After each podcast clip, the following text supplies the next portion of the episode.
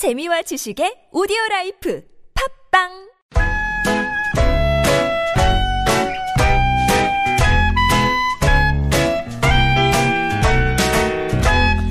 메마른 마음에 산뜻한 문화의 바람이 붑니다. 이다혜의 책 그리고 영화.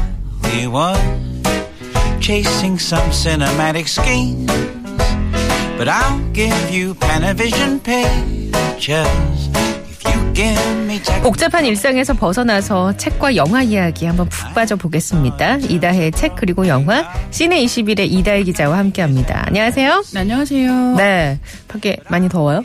더워요. 덥습니다. 그래요.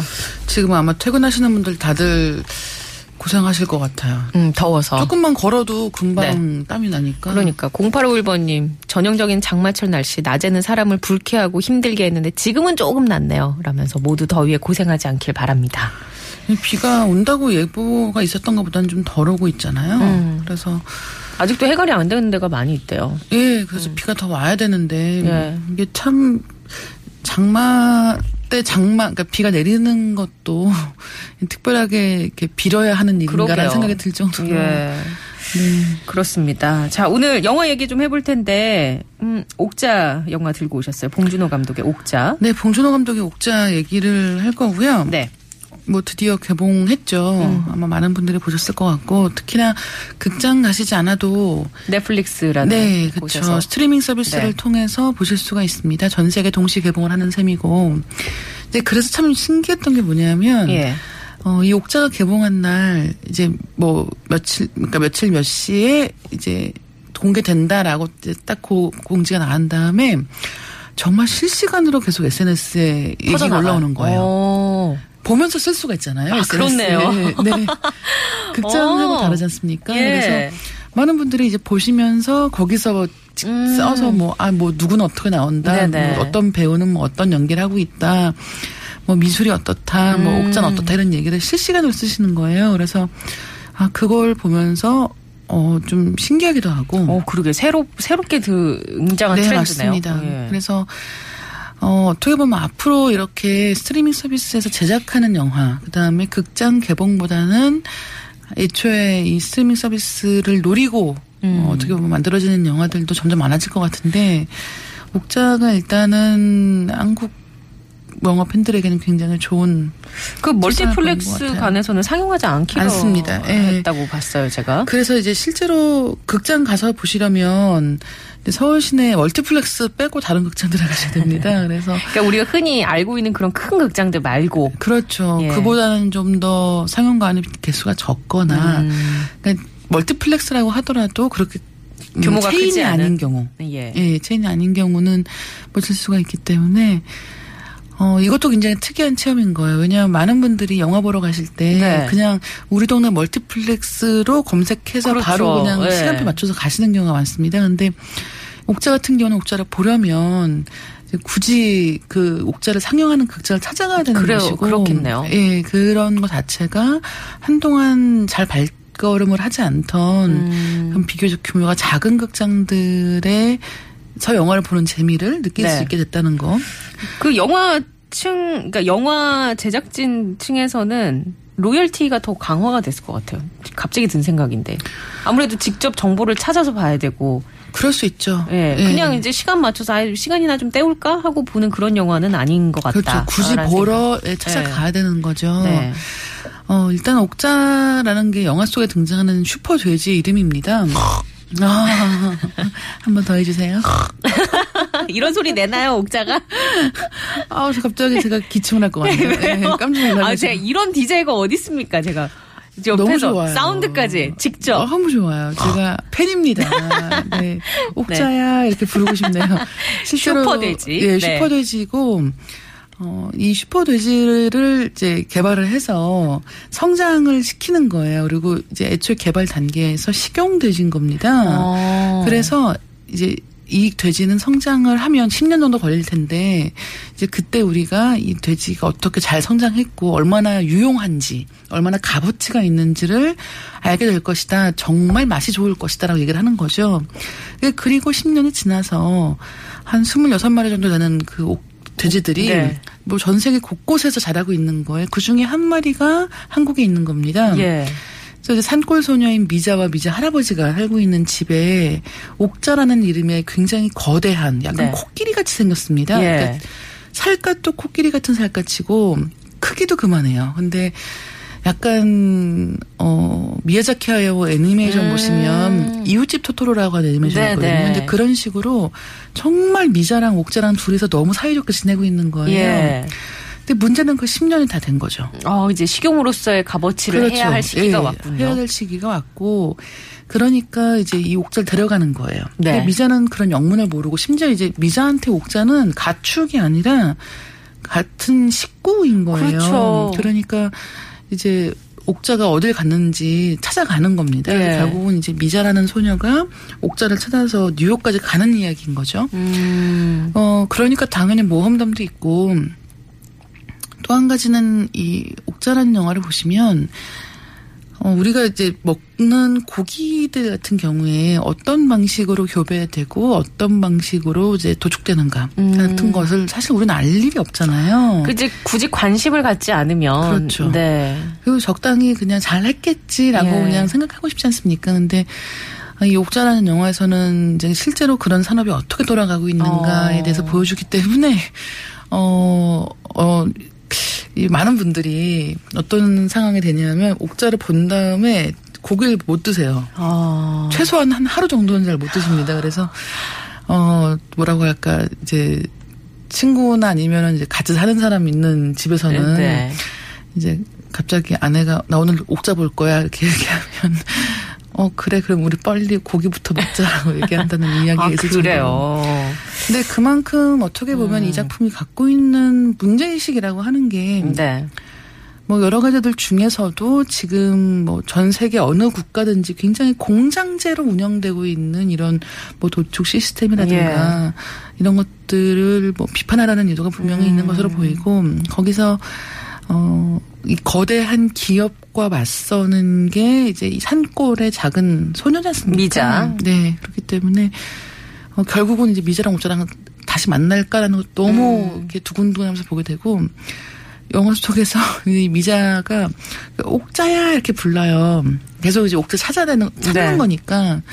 근데 그 옥자야 부를 때마다 되게 울컥합니다. 어, 그래요. 감정이입이 또 돼서. 그럼요. 예. 네, 그래서 어, 무엇보다도 봉준호 감독을 믿고 아마 영화 캐스팅에 응했을 음, 뭐 제이크 질레날부터 시작해서 네, 폴 다노라든가 스윈튼. 예, 틸다 스윈튼을 비롯한 많은 배우들이 있기 때문에 영화를 보시다 보면은 좀 그런 부분들도 굉장히 새롭게 그 어색하지는 않나요? 그 모든 배우들의 케미나 연출 같은 것들이 어. 뭐, 좀 이질적이거나 할 수도 있을 것 같아요. 음. 근데 그 어색함 자체가 사실은 이 영화의 일부러 그런 음. 부분으로 연출을 한 거죠. 예를 들면 모두가 자연스럽게 이렇게 연기를 하는 게 아니라 약간은 다 과장된 연기를 아, 해요. 예. 그리고 그거 자체가 사실 이 영화에서 이 캐릭터를 다루는 방식이기 때문에 돌이켜 보면 설국열차 때도 캐릭터가 약간 좀 그랬던 예, 것 맞아요. 같아요. 예. 어, 설국열 잘 보신 분이라고 한다면 봉준호 감독이 어떻게 음. 이제 이 캐릭터들을 움직이는가. 네네. 지금 살인의 추억 같은 경우는 굉장히 리얼리스틱하잖아요. 그렇죠.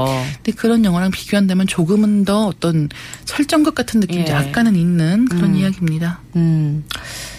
0849번님, 누구야? 방송 중에 코 고는 사람. 엄청 매력 있네요. 하면서. 접니다. 예. 팬이에요. 계속 나와 주셔야 돼요. 네. 예. 아유, 옥자 제가 다시 한번 부르고 싶지만 많은 분들이 놀라실까봐. 예. 그럼 이건 어때요? 물! 물! 플란다스에게.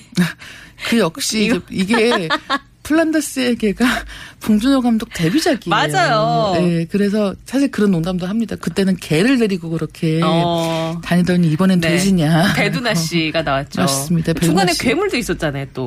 영화. 영화도 있죠. 음. 그래서 사실은 바퀴벌레 설국열차 바퀴벌레도 있었고 주로 그런 것들로 많이 연출을 또한 가지는 어 어떻게 보면 약간 이 봉준호 감독들 아 봉준호 감독 같은 경우는 네. 똑같은 배우를 써도 박찬욱 감독과 비교했을 때 못생기게 쓴다는 얘기도 하는 거예요. 아, 같은 배우가 아. 양쪽 다 출연을 해도 예. 이쪽에서는 그러니까 박찬욱 감독은 더 어떻게 하면 더 예쁘게 네, 네. 찍을 것인가 또 영상미 또, 예, 예, 그런 그런. 관점이 있다고 친다면 어이 일테면 배두나 씨도 마찬가지입니다만, 그러니까 봉준호 감독 영화에 나올 때는 조금은 더 코찔찔이 같은 모습으로 나온다는 거. 약간 좀 투박한 모습 그런 네, 모습. 맞아요. 예, 네. 알겠습니다. 플란데스에게가 봉준호 감독이 첫 작품. 예. 네. 그래서 골랐습니다. 전혀 관련이 없는 봉준호 감독과는 관련이 없는데 제목은 관련이 있습니다. 네. 2호 공감의 플란다스에게 듣고 올게요.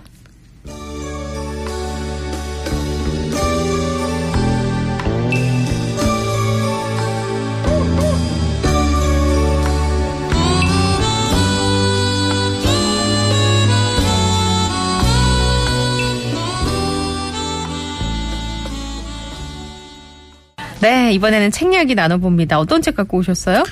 네, 파트러슈를 잘 듣고 와서 이번에는 만화 얘기를 할 건데 네. 사실 만화 오늘 소개드릴 책은 만화는 아니고 그 꼬마 니콜라라고 하는 책 많이들 아실 텐데 그 음. 네네. 책의 원작자가 있습니다. 장자크 상페라고 하는 프랑스 작가가 있는데 예.